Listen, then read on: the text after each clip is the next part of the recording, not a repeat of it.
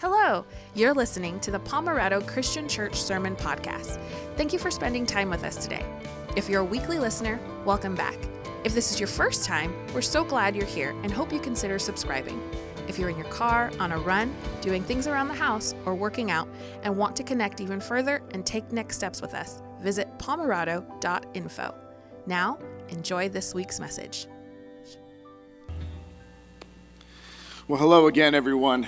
Uh, thank you all so much for being with us, whether you're here in person or whether you're joining us live online. Maybe you're listening to the podcast throughout the week or watching the video midweek. Just know that whenever you're part of our service, whenever you're part and partaking in the sermon, I believe that each person who's supposed to hear this is going to hear this, and I believe that God has something in store for each and every one of us specifically as we enter into this brand new series called The Bridge. Now, by way of introduction for this, I'll explain why it's called The Bridge in a moment, but I wanted to start off by ex, uh, explaining or describing a very recent interaction I had with a bridge, which sounds like a very weird way to say that, that's okay. So, yesterday, uh, there was a group of men uh, that have been part of the men's retreat and there were three that stayed on Friday night, Saturday night, and are coming back later today. There were six of us that drove down just for the Saturday only option, which was great because it was uh, three good meals, had a session that was good. We had opportunity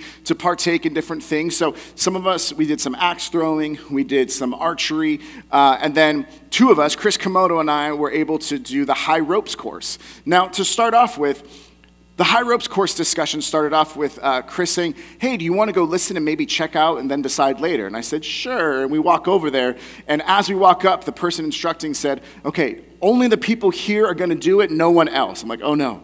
So this is what, you know, healthy peer pressure does, I guess. So I'm there getting ready and I get all strapped in, go through the training, and you climb up 30 feet up in the air, and then you start the course. Now, here's what I want I want to show you the picture of how I want you to think the whole experience went. So we have a picture on the screen here, um, and I look very majestic. I feel like I have my power pose on, uh, and I feel like I'm ready to conquer the world. And so I want you to think, you know, at least for the first few seconds, that this was how my entire experience was. I just conquered it. It was easy. It was great.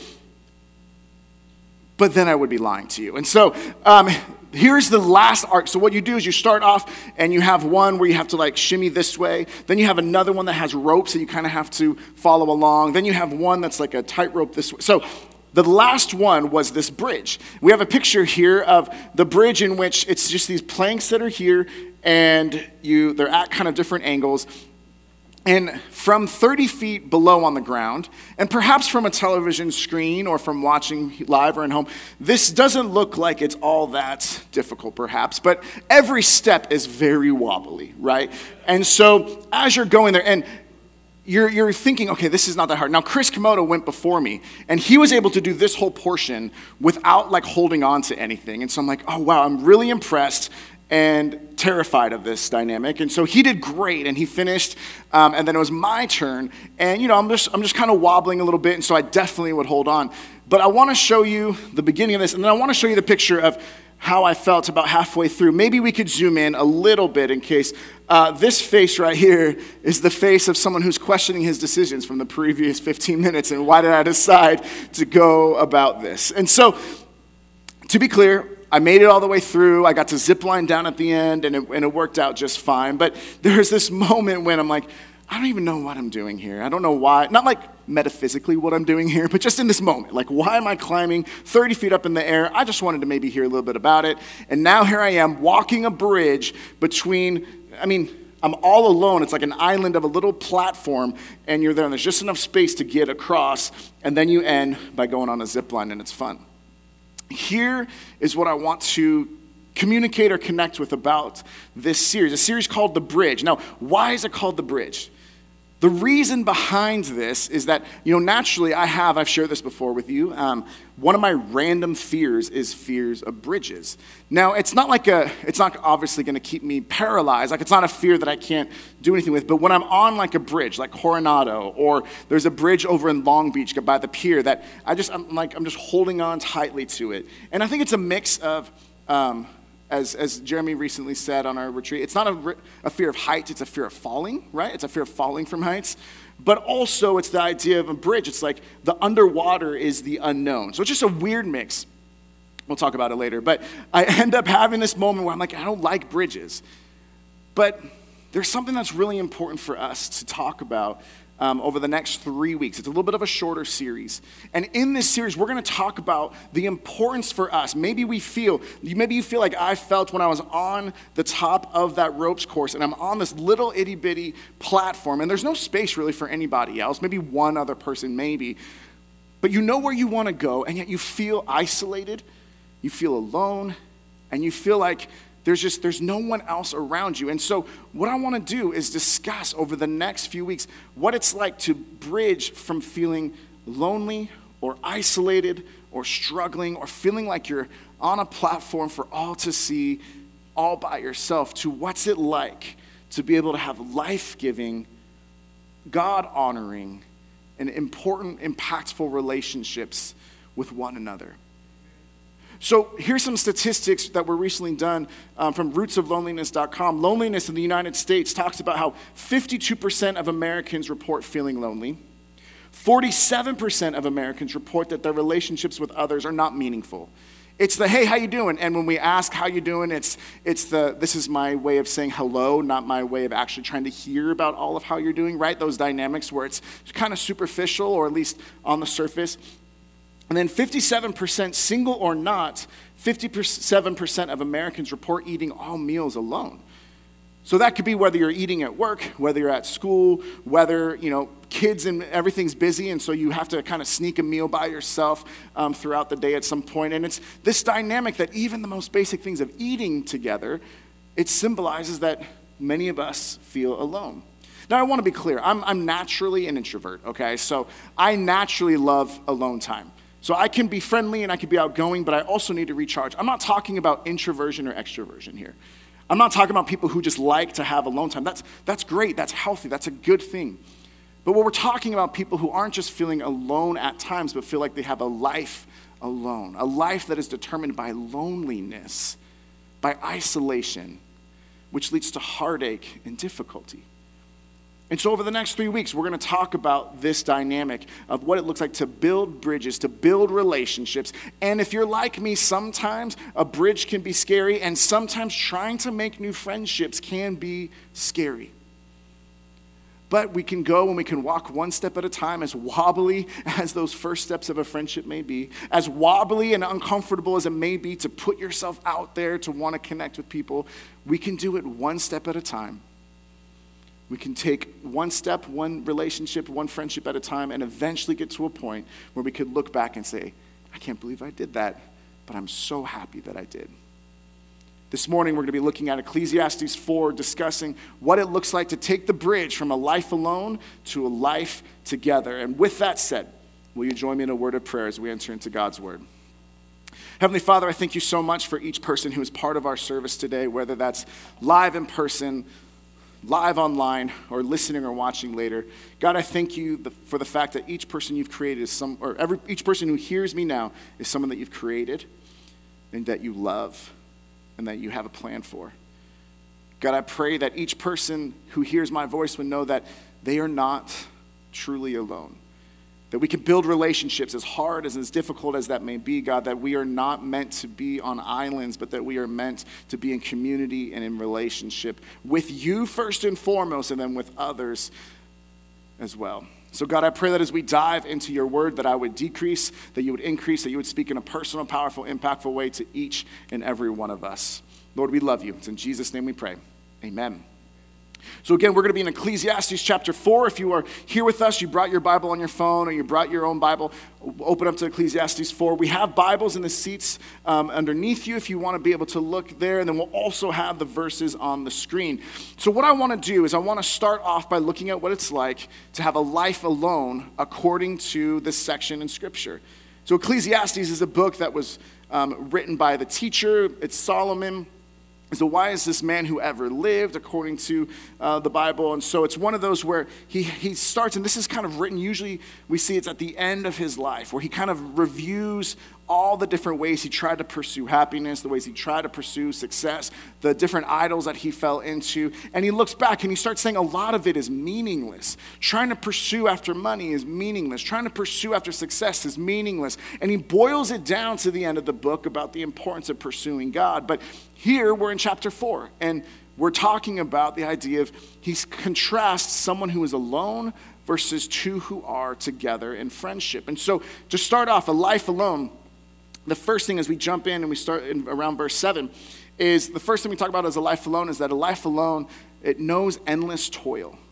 Endless toil, that it's a difficult, there's a lot of work, but it's not just work, it's the work that is hard and toilsome and not um, how it should be. Verse 7 starts off like this Again, I saw something meaningless under the sun. There was a man all alone. He had neither son nor brother. There was no end to his toil. Yet his eyes were not content with his wealth. For whom am I toiling? Toiling, excuse me, he asked. That this is the idea that when you have to do a big project by yourself, I mean, I know um, Shaylin recently started doing, uh, in fifth grade, she has a group project to do. And we started talking about, you know, who's doing which role and everything. And so she was explaining the different roles. And I remember sharing with her, you know, I used to not like group projects all the time because it would turn into me doing most of the work. And I remember there was a group project at Azusa Pacific where uh, there was five of us and we had to write five pages total. So each of us wrote a section. We each wrote a page. And then one guy, he finished his section, turned it in, went off to France um, like he literally went off for like spring break. And then I looked at him like, this is not anything of what we discussed, and it's not going to work at all for our paper. So as he's in France, like, I don't know, enjoying like a croissant, like I'm sitting here like working and doing the, the all the work all over again for him. And it was toil, it was frustrating. But the idea here is that it's okay. Like working in of itself isn't part of the curse. Working of itself is good, and we'll hit on that in a couple moments. But the idea is when you're by yourself, and the example that Solomon's giving us is that when a man has no one else, no father, no brother, no one else to work the land, no one else to do that, his work is without end. And it's toil, it's difficult, it's hard. We have to do things on our own without being able to turn to people, without asking for assistance or help. It can feel one, endless, but also that it's hard work that's unnecessarily difficult. The kind of work that if we had someone else, we could get done in a few minutes, but when it's done by ourselves, it takes us hours. And so he starts off, he says, Listen, there's toil and it does not end. He was alone, he had no one else around him, and he had to keep constantly working. But, not, but in addition to endless toil, it's also a life of restless discontent. And if you caught this, we're going to read this section again is for whom I am uh, for whom am I toiling, he asked, and why am I depriving myself of enjoyment? This too is meaningless and a miserable business. This idea of depriving himself of enjoyment, that when you're working so hard and because you don't have anyone else to enjoy the fruits of your labor, we end up, or we can end up, getting into a mindset of getting um, workaholism and we don't even get to enjoy the fruits of the hard work and the toil. We just say, well, I have no one else to enjoy this with. I have no one to celebrate this with. And so I'm going to find my identity and my hope and my purpose in the things I'm able to produce rather than in the relationships I'm able to foster and grow. And how Friends, if we could be honest, a lot of us experience this dynamic of working extra hard and having it be difficult work that we're doing by ourselves and then not even being able to enjoy it because we're exhausted, we're restless, we can't find contentment because we're ultimately trying to search for our contentment in an idol, in something that cannot truly provide that which we need. And so, as we're around, we're lonely, we're overworked, we're exhausted, we're discontented. Friends, without a showing of hands, I think many of us can relate to many of those dynamics. And those, in and of themselves, are difficult. But there's one more aspect of life alone that, that I think is important for us to hit on as well. That because we don't have people around us to help us with our work, because we are exhausted, because we can't find contentment, because we're struggling to build bridges with new relationships and deeper relationships, we often discover the fact that life alone knows anguished isolation. It knows this isolation that is hurt, it's hurtful, it's painful, it's difficult, it causes us anguish. And we long for someone else to just help carry the burden with us or for us. We read things like Galatians 6 2 that says, Thus carry one another's burdens, thus fulfilling the law of Christ. And we think, yes, like that is I want. I want someone to help me up when I'm struggling. I want someone to share the load when I'm weak. I want someone to walk with me, even if they're not saying anything, but at least I know I'm not isolated.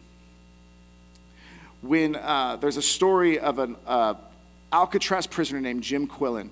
And I had an opportunity to go to Alcatraz when I was younger, growing up in the Bay Area. And Jim Quillen wrote a book talking about um, inside Alcatraz. And so I have the book here. And I didn't read the book, but I did get to hear him live talking about his experience in Alcatraz. And as part of his experience, he talked about when he would be sent into solitary confinement. And in order to survive solitary confinement, because it's all dark, no interaction, it's pure isolation. And so what he would do is he would take a button from one, from one of his shirts. And as he's in the, the room, no lights, anything, he would take off the button, he would throw it across the room. And then in the darkness, he would just shuffle around, feel around for it till he found the button. And then he repeated the process just to keep his mind going, just to keep him from not going crazy, just to keep his, himself busy or occupied. He talked about how difficult it was and how cold it was to be in this place with no, again, no amenities. It's, it's solitary confinement.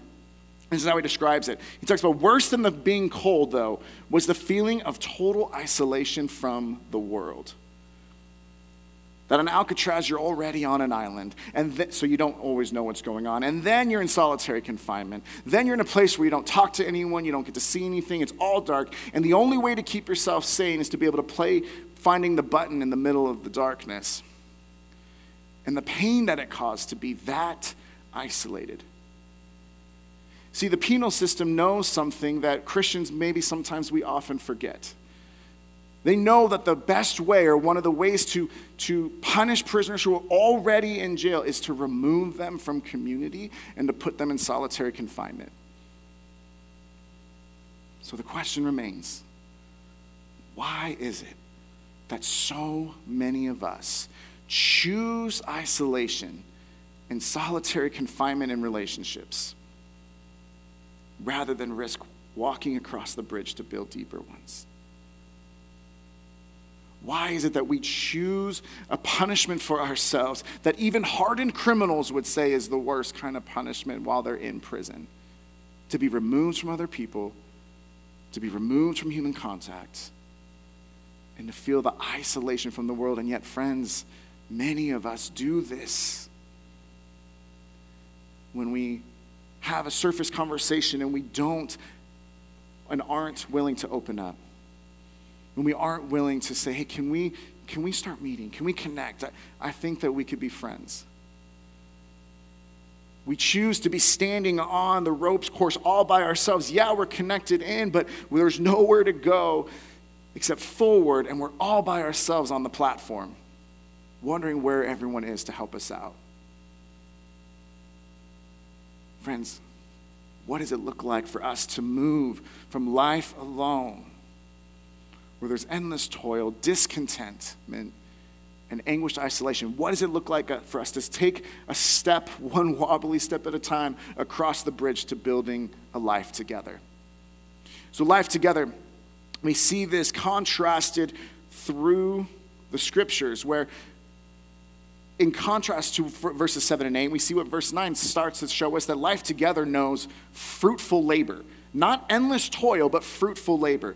Here's how he says it in verse 9 Two are better than one because they have a good return for their labor. It's the idea that as you're working together, two people working together can get done more than one person working twice as hard. You're able to work together, and that's supposed to that's going to be able to multiply the ability of being able to work. So if I can lift a certain amount of weight and someone else can lift a certain amount of weight, together lifting a weight is actually greater than the sum of both our individual abilities, and it can go even more and be able to lift a higher or a higher amount, excuse me. So again, we often talk about how work is part of the curse. We think, oh, the work is part of the curse, and that's why things are so difficult. But, friends, work was something we've been called to do from the beginning of time. God said, He created Adam and said, Be fruitful. He said, Be multiplied. Before He said, Work the garden. Then He gave him the work of naming the animals. I mean, He had work to do, but it was pleasurable. It was good fruit for the labor, that as He worked the land, He could eat of the fruit. And yet, when the curse came, it was the idea that your work would be toil. It would be difficult. There'd be thorns and thistles that would make it more difficult for your crops to be able to grow. It was saying that which we've been designed to do will now be much more difficult because we try to step outside of God's direction and the limits that He put upon us. And so, being able to work is okay. And working together, it's, it's this idea of being able to feel satisfied after a job well done and how much greater it is to be satisfied after a job well done when you're able to do that with people around you as a team or as just one other person working together and enjoying the fruit of your labor. In addition to that, we also see that life together knows, and this is where maybe many of us need it the most, if I may be blunt or may share openly, it knows mutual care. It's the idea, idea of being able to help one another it's the idea that when we are stuck, when we are alone, that we could feel like we have someone whom we can call. Someone who knows that when they reach out, that, that we know if we reach out to them, they will respond, they will be with us, they'll sit alongside us, they'll comfort us, and help walk us through these difficult times. Verse 10 If either of them falls down, one can help the other up. But pity anyone who fails, or excuse me, falls and has no one to help him up. Also, if two lie down together, they will keep warm, but how can one keep warm alone? I remember um, when I was uh, geocaching one time, I know, just bear with me. Um, when I was geocaching one time, uh, a friend and I, we went um, to this place that was like off roading. He said he'd been there before, and uh, which already sounds ominous, but he said he'd been there before, and it was, it was off roading, and he drove his Toyota Scion. If you could picture a Scion, uh, it's not what we would like to call four wheel drive, right? Like it's one of those where it's like a box and it's, anyways. So we're going, and he's like off roading. And it was really cool because he actually made a geocache like in honor of me, and so I got to go see like the one that he made for me, um, and it was great. But we end up getting to this point where there's like little bumps in the middle of nowhere, and his car gets just to the point where like we got stuck right here, and because there's no four wheel drive, we just got stuck, and there was no traction in order to get out. So this put a damper on our plans, and it was one of those where you know it wasn't amount of like I, we would try to like put something under the um, like get something that could get traction with the wheels. It didn't work. He ended up calling another geocaching friend, and that's when he drove, again, we're about an hour away from home. And this other geocaching friend drove out and he tried to, like, he would like attach um, a cable to try to pull us out. And as he did so, we got out and he almost he almost got stuck himself. And so it's one of those where it was just it was really stressful. We're trying to figure out how do we get out of this? Eventually we were able to get free. He had already called the tow truck and like oh there's no paved roads. We don't go there. It's like okay but it's this moment of being able to have a friend that when we need, are in need, that they could come alongside and give us a tow. They can give us a helping hand. They'd be willing to drop what's going on and drive an hour out of the way in order to help us out. So then the idea was like, do we want to go geocaching now? It's like, no, I want to go home. like, what's beautiful about this mutual care is the idea that we live in a world in which we always want to seek our own, have our own needs met first. We think if I can take care of me, then I can help take care of other people.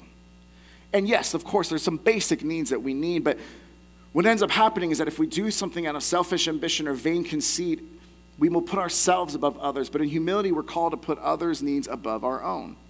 And so then we would think, okay, well, I'm going to help the other person. And then the fear is, well, if I help the other person, then who's going to help me?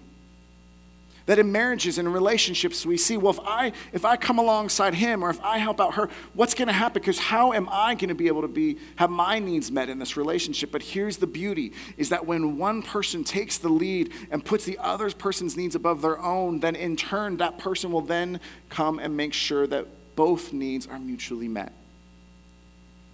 And instead of one person lording it over and getting their way, it's both people doing mutual care and mutual submission and helping one another.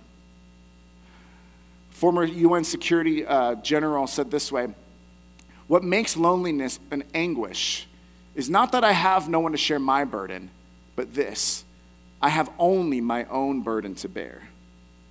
It's acknowledging that, yes, I want someone to help me, but we've been created. We're created in the form and in the image of a God who is a giver, of a God who is generous. So inside of us is this way that we have made in his image to want to be generous and to want to give, to want to serve, to want to come alongside. So when we have a place when we're in a hard time, there's the anguish of no one's here to help me, but there's the anguish of feeling there's no one close enough to me that would ask me to help them. Yet, when we start to take that walk across that wobbly bridge to figure out what's it like to go from a life alone to a life together, we can experience mutual care. When we fall down, someone will pick us up. When they fall down, we do the same for them. We're able to make sure that we have each other's backs, that we are supporting one another, encouraging one another, keeping one another accountable, and helping us to walk together closer to the Lord. One of the prayers that I pray for our girls is that they're close to one another um, and that they would pray for one another, that they're going to be their lifelong prayer partners, but also that God would surround them with godly friends who would walk alongside them and help them in their walk with Jesus rather than those that would try to take them off the wrong path. And so it's praying that they are surrounded by godly community throughout their walk. Because, friends, it's, we could stand alone for a while, but it's so much nicer to be able to stand with friends. That Shadrach, Meshach, and Abednego, they had each other in the midst of the fire. And they had each other when they were told to bow down. And they could say, We're not going to bow down, are we? No, we can't. Of course not. And together, they could help one another face the fiery furnace. And then in so doing, they experienced the grace and rescue of our God. Does that mean that everything's going to work out? No, of course not. I'm not saying it's going to be a miraculous moment every time friends are together, but is it much better and more likely that we'll be able to survive the fires and the storms and the trials in our lives if we are not alone?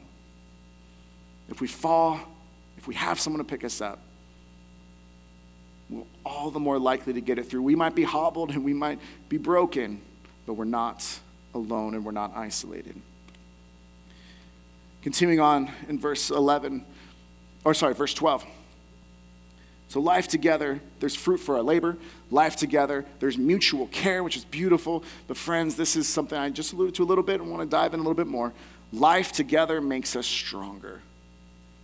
At my old church, we had um, a, a value for community that said if you want to go fast, go alone. If you want to far, go far, go together. We can do infinitely more together than we ever could apart. And so it's, have you ever been walking with someone and they're like fast walkers?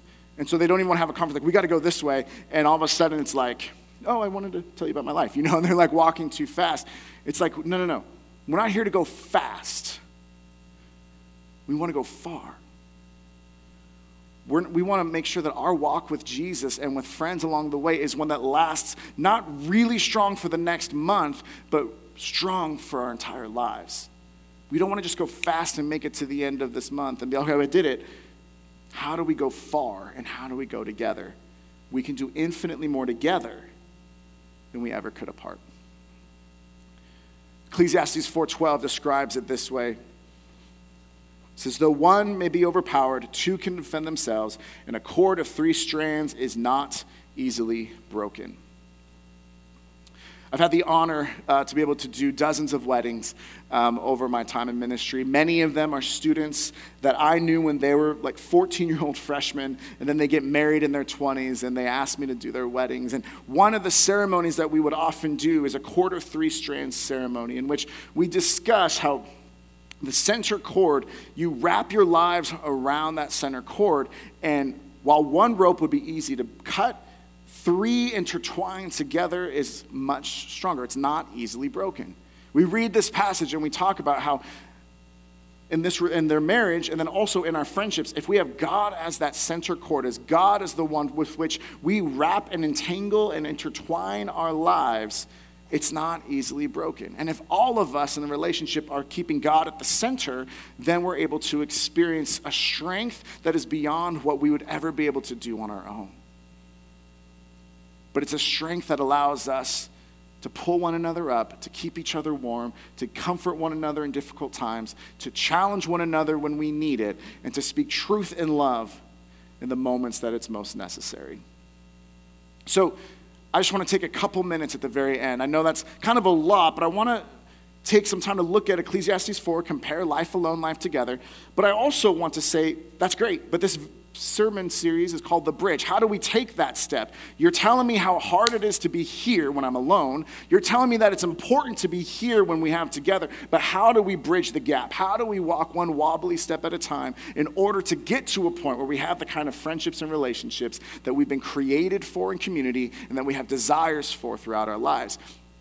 So I ask the question how can we bridge the uh, bridge, build a bridge from life alone to life together? Now, before I go to the next slide, um, Shaylin and Steph had a, had a really fun, like, mommy daughter date on Friday night. And so Elise and I got to have a really fun daddy daughter date that same night. And so while we're there, Elise was like, Daddy, I just want to talk about my, our lives. I'm like, this sounds wonderful. And so we would go on a walk, and she would tell me all about her life and which friends she's playing with and what school is like and what's going on. And so I love it. And then she comes back, and she then says, Daddy, like, I want to hear about your life. I'm like, oh, my soul. And so I was like, well, what do you want to know? She's like, what's your sermon about this week? I'm like, oh, well, my sermon is about building friendships and what's that like? So I'm like, Elise, what's it like for you to build? Like, how do you start a friendship? She says, I go and I look at someone, and if they're nice, I just walk right up to them and say, do you want to be my friend? and they become friends. And I'm like, honey, that's awesome. Like, I'm like, do you think that's something that me as an adult, like I could just go walk up to someone and be like, do you want to be my friend? She's like, no, daddy, you need to do more. And I was like, what do I need to do? And I figured I should take her advice because this is what she this is what she got. She got two pictures uh, this weekend on Friday, and so this one says Elise from Olivia with lots of hearts and stars and hearts and stars, and then this one says I love being your friend from Maggie or Magnolia, and this is Elise, and there's lots of hearts. I'm like, okay, clearly she's understood this friend situation better than I have, right? So she says, I love being your friend. So what does that look like? So, Daddy, I think you need to like spend more time with them and you need to like look and see if they're good and then you can over time you can build friendships i'm like do you want to preach on sunday morning so here are three very brief oh, probably, if I'm going to be honest, a little overly simplistic when it comes to advice, but, but let's go with these three things to start with how to take one wobbly step at a time. The first one is to be intentional. The best friendships that I've had, that I've developed with, are the ones when, you know, no, I did not walk up to them and said, Do you want to be my friend? But I said, Hey, let's, let's, let's, let's t- take some time to meet. Like, let's actually connect. Now, what's fun is that, you know, this is a stereotypical thing, so I'm not, you know, I'm not trying to pigeonhole people or, or, or do that. But in a lot of ways, I know that women can bond through talking, through conversation, right? When I led, Steph and I led a high school, like I mentioned, a small group before, and it was a co ed small group at first before it got big enough that we needed to split. But when it was a co ed small group, there was a time when um, none of the high school boys showed up. And so it was Steph, me, and probably about eight or so of the high school girls. And so I'm sitting here and I'm like, all right, well, one of the things we did at the very beginning of every single small group time was to say, what was your best moment of the week and what was your worst moment of the week? Like, it allows us to know how we can praise God together. And then when you talk about the worst moment of the week, it allows us to know how we can pray for them at the end of the service, and th- excuse me, the end of the group and throughout um, the week. And so, so, you know, we started off like, hey, how was your best and what was your worst? And they started sharing. And by the time the last girl shared, our small group time was over. They had talked so much and been able to share so much. And I was like, I'm looking at like I'm looking at my study. I'm like, how are we gonna like squeeze this? What are we gonna do? And Steph was like, we they all left. I'm like, honey, that was like the hardest small group for me. Like, we didn't get anything done. She's like, that was one of the best ones for me because we just got to talk and connect and build relationship. See, guys, we often, again, don't want to overly pigeonhole, but we often like to bond over activities. That's why you go to a men's retreat, and yes, you talk about areas in our lives that we might want to grow in, but we do so while throwing axes. You know, like we do so while having archery. We do so while, you know, uh, the other people encourage me from the bottom of the ground when I'm trying not to fall off of a bridge. Yes, thank you, Jeremy. I see you cheering in the background. So it's one of those where we often, again, we often start building bridges through activities for guys, but then allowing the opportunity for conversations to develop. So we need to be intentional. If that means you need to intentionally ask someone, hey, can we, can we go ahead and like have a coffee time that we meet up? Can we have a meal that we do?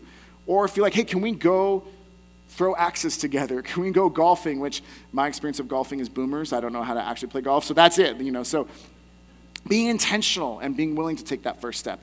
The next one is to be consistent. The best friendships I've had are the ones we say, let's meet every Tuesday morning or every other Thursday or whatever, but it's consistent. It's not texting, hey, are you sure? Like, are we going to meet today? It's reckon, no, this is our time. This is the time that we have both set aside as a value in our lives to make sure that we are coming alongside one another, asking how we're doing, how our walk with the Lord is doing, how our relationships with our spouse or how our kids are. It's intentionally saying, how, let's walk alongside each other and consistently doing it. Because I've learned that the best relationships, they don't go fast. But in order for them to go far, they take time, seeds have to be planted they're watered, and they grow. And now I realize I'm back in the season series again. It's okay. Be intentional, be consistent, but then be open. There's not a lot of value in saying, hey, let's meet up every Tuesday morning and not sharing anything actually about your life. If you meet up and all you talk about is fantasy football, or all you talk about is just what's going on at work in regards to a project that you're working on, or if all you talk about is just how the kids are, you know, struggling with school, that's important. But if it doesn't open up into then saying, and so here's where I need help, or here's where I'd like some advice, or here's something that I'm just struggling with, can you just pray for me? I don't need your answer right now. I don't need you to fix it. I just need you to know it and to pray for me regarding it. Be intentional, be consistent, be open. Now, to close, um, I wanted to share a couple more pictures of when I went uh, to New York in May of 2017. Uh, there's a group of us that we went for a um, emotionally healthy spirituality conference uh, through Pete Scazzero, and so a group from my old church. We flew out there to figure out how can we bring this to our church, and so it was a, a two-day conference. We got to spend a couple days there, and the first night we got in, we flew in, and then we went to the Brooklyn Bridge, and so I was able to go, and I took a couple pictures. Um, this is like my attempt at being artsy. But you know, I had a picture here with the suspension bridge. Um, I have this one where there's cars that come underneath you, and then just the beautiful skyline. And the Brooklyn Bridge was a bridge that connects the island of Manhattan to Long Island. And what they talked about was the idea when they designed is they wanted to have, build that connection, but then also the fact that when this was made, it was the longest suspension bridge in the world at that time. It took like 13 years from construction starting on, in 1870 to 1883 in March when it was completed. It was one where people talked about the marvel of, of just the modern architecture and the fact that they were able to make it work. And it was something that was marked as like a historical um, place in, 19, in the 1960s. And so it's this beautiful thing where you get to see what it was like. And to be honest, I didn't have the fear I normally have on bridges. And I think it's because there was a part where I knew there was at least something underneath me. So instead of falling into the ocean, if I fell, I would just fall in front of a car. That's not better, but I felt better about it. So um, recognizing that it's this idea of it was a bridge that was connecting two islands that allowed for there to be interaction, relationship going forth and back between them. And John Donne, poet, talks about how no man is an island. And yet, if we're honest with ourselves, many of us feel like we are islands who are sitting here, and maybe we're on a platform standing 30 feet in the air and we're afraid of taking a next step. But no one is meant to live life alone. None of us are meant to be living in isolation. Even the prisons know that that's the punishment rather than a choice that we ought to make for ourselves.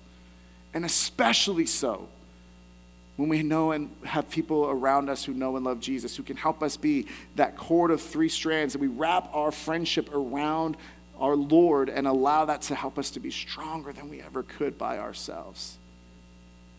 Friends, this is infinitely much easier to preach about on a Sunday morning at 9:58 a.m. than it is to live out in our lives. It's infinitely easier for me to say, "Okay, just go, you know, go and be blessed and go do that now." It's a lot harder for you. It's a lot harder for me. It's a lot harder for us to take those steps. But friends, if we be willing to be int- intentional, consistent, and open, the Brooklyn Bridge was able to bridge two islands to allow relationship, commerce, and exchange between these two boroughs. You and I, we can build bridges between us when we feel like an island and others who feel like they're an island. And let's say, let's build this bridge so there could be community, we could do life together, encouragement, accountability, mutual care, fruit for our labor, and we could be stronger together than we ever could have been apart. Let's pray. Heavenly Father, I thank you so much for each person who's part of our services today, whether it's, uh, again, live or watching online midweek or whatever that looks like, Lord. I, I pray, God, that as we start a series, as we just introduce the importance of friendship in a, in a world in which loneliness is so prevalent, God, may you help us to be willing to take those one wobbly step at a time God, I thank you for those who have great friendships and relationships. And this may feel like it's a, a, sermon that doesn't apply to them in this moment, but God, maybe perhaps you would be stirring inside them someone to that they ought to invest in whom they see as being lonely, to extend to someone else while they're in a time of need, Lord, in order to invite them to build a bridge. God, I pray that you would help us to have the eyes to see those who are hurting and the courage and to pursue those who are broken. The feet to walk where you want us to walk in relationship with people, the arms to embrace those who are going through difficult times. May we have your heart. May we have your heart to be able to bring people closer and to draw closer to one another in community and to wrap our lives and our friendships and our marriages and our families around you as the center strand. Lord, I thank you for who you are. I thank you for the power of your word. I thank you for this time we have together. In Jesus' name we pray. Amen. Thank you for listening to the podcast. We want to be a church where people are changed by God to change the world. If you want to partner with us in this way, you can start by doing these two things. The first, if you haven't subscribed to this podcast, you can do that by hitting the subscribe button wherever you're listening so you can stay connected with us and we can broaden our reach. And the second, and this might be the most important thing you do, share this message with someone you know. And as always, remember you are prayed for, cared for, and loved. See you next time.